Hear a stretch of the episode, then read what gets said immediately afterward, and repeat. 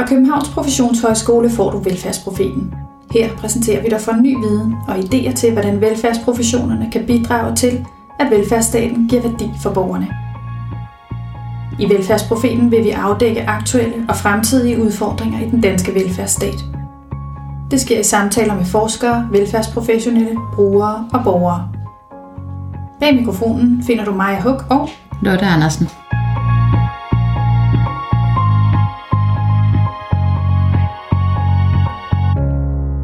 Det har været et helt særligt forår. Siden statsministerens tale 11. marts, hvor hun meddelte, at alle offentligt ansatte i ikke-kritiske funktioner blev sendt hjem for at arbejde, har Danmark været i en slags undtagelsestilstand, hvor velfærdsprofessionelle har skulle finde helt nye måder at løse deres arbejdsopgaver på. Nu er Danmark ved at lukke op igen, og vi er ved at være tilbage til en ny hverdag. Men hvad er det for en hverdag, vi vender tilbage til? Hvad har vi lært? Og hvilke udfordringer står vi stadig over for at skulle finde løsninger på? For at besvare det spørgsmål har vi inviteret formændene for de fem største fagforeninger, som Københavns Professionshøjskole uddanner til. I dag taler vi med BUPL's formand, Elisa Rempler, der fortæller, hvad coronakrisen har betydet for hendes fag og medlemmer.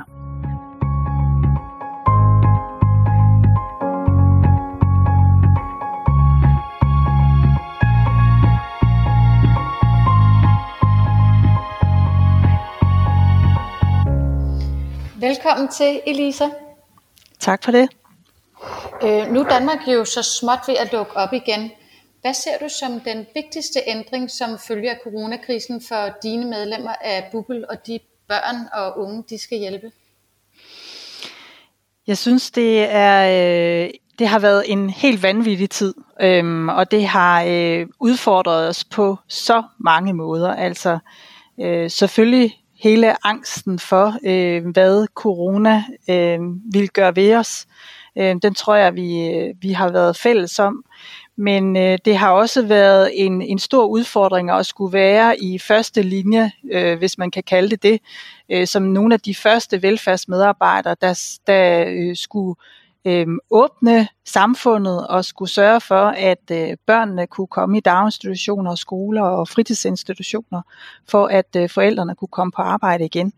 Og det har udfordret os rigtig meget. Altså, der har været øh, en bunke øh, sundhedsfaglige retningslinjer og anbefalinger, som jo har udfordret os øh, på vores øh, helt inderste del af professionen. Øhm, og det, øh, det var noget, som udfordrede os ekstremt meget, fordi at, øh, at vi skulle jo på den måde finde ud af, jamen, hvor langt kan vi gå, øh, for at det stadigvæk er sundhedsfagligt øh, forsvarligt, og hvornår går vi på kompromis med det, vi ved, øh, som børn har brug for.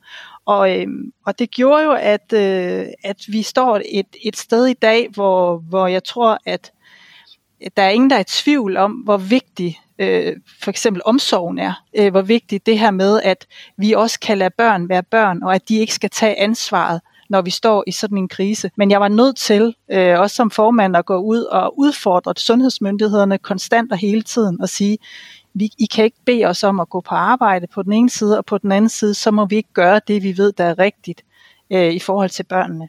Så, så på en eller anden måde, så har den her øh, coronakrise, øh, den har sat det på spidsen, altså hvem vi, vi, øh, hvem vi er også som profession, og hvad det er, vi vil øh, stå på mål for. Øhm, og jeg tænker, at, øh, at vi har jo sådan et etisk grundlag, som vi bekender os til øh, i BUPL'er som, som pædagoger. Og øh, den har vi måttet hive frem fra skuffen og virkelig kigge øh, på den og sige, jamen hvis vi skal være øh, de pædagoger, som, som vi er, og som skal hele tiden sørge for, at vi også kan varetage barnets tag, jamen, så bliver vi også nødt til at stå på mål for, at nogle af de forholdsregler, som myndighederne ellers i første omgang sagde, at vi skulle overholde, dem, dem kan vi ikke overholde, fordi så kommer vi til øhm, at, at gøre skade på barnet øh, på den ene eller den anden måde. Synes I, myndighederne har hjulpet jer godt nok? Nej, altså vi måtte virkelig gå hårdt til den, altså og, og, og køre på den høje klinge. Det vil sige, at vi også til tider har været, måtte øh, gå direkte til ministeren, og det gjorde vi faktisk ret tidligt, allerede øh, under nødpasningen.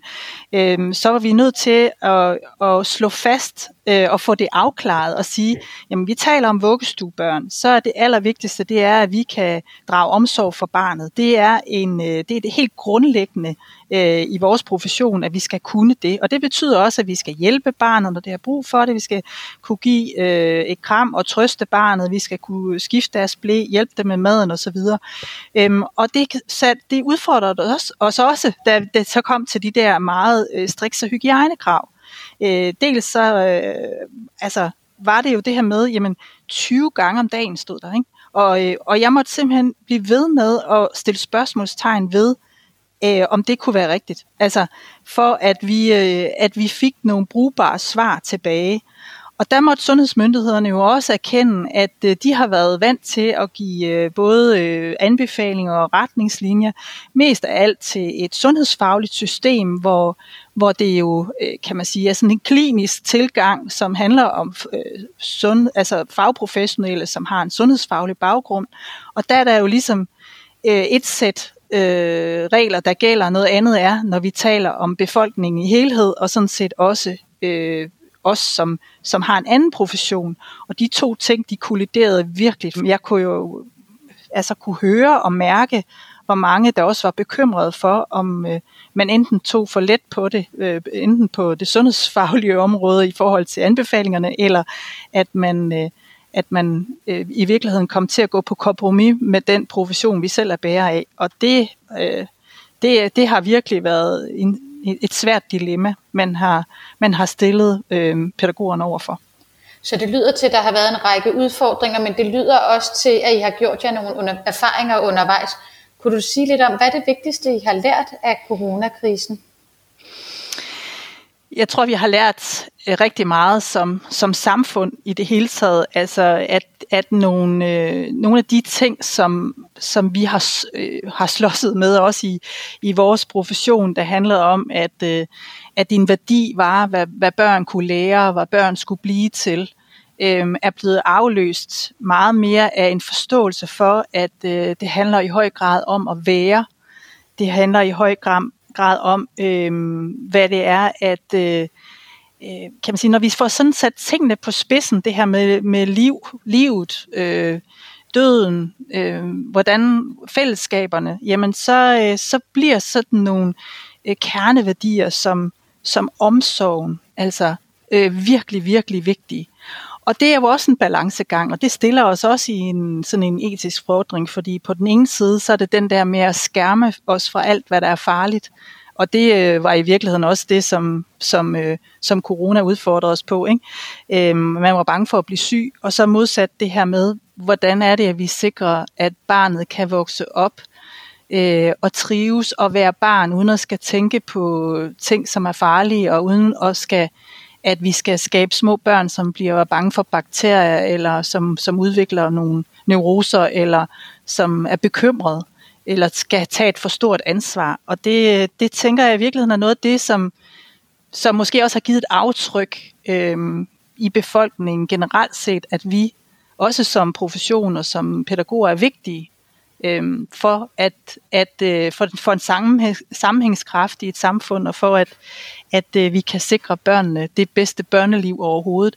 Øh, ikke alene fordi de skal blive til noget, øh, men fordi at øh, de har krav på det. Så på den måde, så, så har, vi, har vi lært noget, og så har vi også lært noget omkring, altså vi, vi havde det, man, øh, man populært sagt nu har kalder coronanummeringer. Vi, la- vi har lavet to undersøgelser blandt vores medlemmer her under corona, og øh, den første undersøgelse, den viste, at, øh, at 76 procent af pædagogerne, de opdagede, oplevede sådan en, en bedre normering, fordi at der var krav om små børnegrupper, øh, simpelthen for at, at minimere smittespredningen.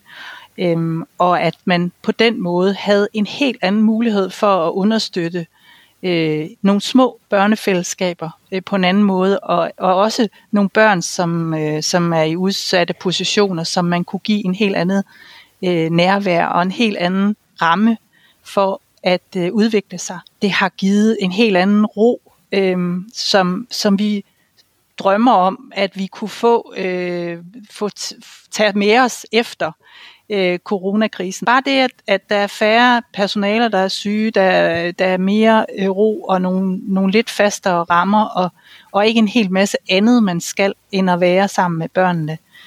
Det har, det har altså været en, en god erfaring, som, som vi også godt vil bringe med videre. Pædagogerne har jo også øh, fået en større rolle i folkeskolen, som også har været præget af corona. Har der været et andet samarbejde mellem lærere og pædagoger, blandt, altså for eksempel i forbindelse med udeskole, eller hvad oplever du der? Det har, øh, det har været på en måde et, et øh, helt andet og mere ligeværdigt samarbejde, som har betydet, at man har bare brug for øh, de ressourcer, man har i fællesskab. Og når man møder sådan en krise, så gør det jo også, at, øh, at man øh, i, i mindre grad tænker over, hvad, hvad vi kan øh, hver især, og nogen kan mere end nogle andre, men mere på, hvad kan vi sammen. Og det er jo, øh, kan man sige, også en god læring at tage med videre. Øh, udfordringen er bare, at øh, det blev på bekostning netop af, af SFO'erne, af fritidshjemmene og af, øh, af også af klubberne, som, øh, som jo særligt klubberne jo først øh, kom til at åbne her til sidst, og hvor man har gjort det i meget, meget nedsat grad, fordi man har brugt personaleressourcerne andre steder. Så, øh, men det har været en fantastisk oplevelse, særligt nogle af de pædagoger, som har, øh, har haft nogle øh, fantastiske fortællinger om, hvordan at de har levet nærmest ude ved skov og strand med en halv klasse øh, i mange uger og har fået nogle fantastiske oplevelser. Øhm, man kan sikkert ikke leve op til, til en hel masse læringsmål, øhm, men dog så har de lært en hel masse om hinanden på en helt anden måde, fordi man også er uden for, for skolens rammer. Øhm, så, og en fordybelse, og, og det der med at være sammen med, med en underviser, om det er så en pædagog eller en lærer, det, det, det tænker jeg også har været øh, rigtig givetigt, og som noget, de fortæller om med, med lys i øjnene og er det noget, I forventer, I kommer til at tage med videre fremover? Ja, vi vil jo rigtig gerne. Altså, nu er der en erfaringsopsamling, øh, både når vi ser på de større børn, altså øh, øh, øh fra 6 år op efter, altså alle skolebørnene. Øhm, og vi, øh, det, det er vi jo i gang med. Det er jo noget, ministeren har sat i gang, og der er også øh, noget på, på 0-6 års området. Og, øh, og vi har jo lavet vores egne undersøgelser, hvor vi også har spurgt pædagogerne, hvordan de har oplevet det. Og, og dem har vi jo også stillet til rådighed. Vi synes, det er en, en vigtig viden, øh, som, som krystalliserer sig, udkrystalliserer sig ved, ved, ved det her, som er jo et, et slags eksperiment i, hvordan at man kan leve på en helt anden måde. Så øh, vi vil tage det alt det med, som vi overhovedet kan, og også øh, er jeg sikker på, og det er af stor værdi, at man ude på den enkelte arbejdsplads kan kigge øh, på den periode og sige, hvad er det, vi gerne vil, øh, hvad vil vi gerne forandre på baggrund af det, vi har lært? Lige da vi, Danmark blev lukket ned, der var der jo mange, der på de sociale medier gav udtryk for, at de synes, det var frygtelig hårdt at arbejde og passe deres børn hjemme samtidig. Oplever du, der er kommet en større respekt for jeres pædagogfaglighed blandt resten af befolkningen? Ja, altså det var jo øh, som, som øh, repræsentant for pædagogerne, der kan jeg sige, at øh, nogle af de, som jeg jo talt med rigtig, rigtig mange gange i løbet af den første fase i genåbningen, det var jo journalisterne, som selv sad og rev sig selv i håret derhjemme, fordi øh, og, og, og havde nærmest Ja, altså, man kunne se fra, at vi tal, at det er oftest er kvinderne. I kan også se, når man gik på gaden for minimumsnummering og så videre, så er det møderne, der stiller sig i front. Det er de, der, der, der står op for børnene oftest. Her der kunne vi faktisk høre og se, at det var de mandlige journalister, der lige pludselig sagde, nu går det simpelthen ikke længere, og vi bliver nødt til at have børnene nede i vuggestuen. Ikke? Og, øhm, og dem, der begyndte at sætte det på dagsordenen, det var nogle af de der lidt øh, øh, steder, hvor, hvor man også kan sige, at, at man normalt ikke i mediebilledet sådan vil drøfte og diskutere nogle af de her ting, eller sætte det på dagsordenen. Der kunne vi lige pludselig mærke, hvor, hvor vigtigt det blev, og, og at der kom en, øh, en helt anden respekt om, at, øh, at det er jo faktisk et drøn hamrende kompliceret arbejde. Og, øh, og det her med, at man bare reducerer pædagogers arbejde til at passe børn, det tror jeg, der er mange, der fik øjnene op for, at, øh, at sådan kunne man ikke anskue det, og at det, at det også jeg tror også, det har gjort rigtig meget ved forældreskabet, altså at på, på godt og ondt, men også det her med, at, at vi, øh, vi har været vant til i generationer nu, at have den frihed, også kan øh, gå ud og skabe noget selv, og så sørge for, at børnene de er i gode hænder. Det tror jeg, at øh, mange har fået øjnene op for, at, øh, at det er et privilegie, også på mange andre måder. Det er ikke kun et spørgsmål om et fravær fra en børn og familie. Det er jo både et privilegie at være sammen med sine børn, men det er også et privilegie, at man har mulighed for at gøre noget andet, og at der er nogen, der tager så godt hånd om, om øh, sine børn imens, øh, men også giver dem et, et øh, udviklingsrum, så det ikke alene er øh, kan man sige, et spørgsmål om at få dem passet eller stuet af vejen. Så må ikke det, øh, det også bliver noget, som, øh, som forældre tænker endnu mere over i fremtiden. Det håber jeg da i hvert fald. Og, øh, nu var forældrebevægelsen jo allerede i gang inden, så, så det her det kommer til at være på dagsordenen rigtig meget også i fremtiden. Så, så det passer meget godt, når vi nu plæderer for børnene så 10, øhm, og nu har vi jo også en statsminister, der siger, at hun gerne vil være børnenes statsminister, fordi det er jo helt afgørende, at vi skaber nogle gode pædagogiske rammer for børnene. De skal ikke, de skal ikke, det skal ikke være en arbejdsmarkedsforanstaltning, at vi har daginstitutioner og fritidsinstitutioner. Så med den lille øjenåbner og kigget i krystalkuglen, så tror jeg, vi vil sige uh, tak, fordi du vil dele dine perspektiver med os i dag. Selv tak, fordi jeg måtte. Husk at finde Velfærdsprofeten på din podcastafspiller og abonner.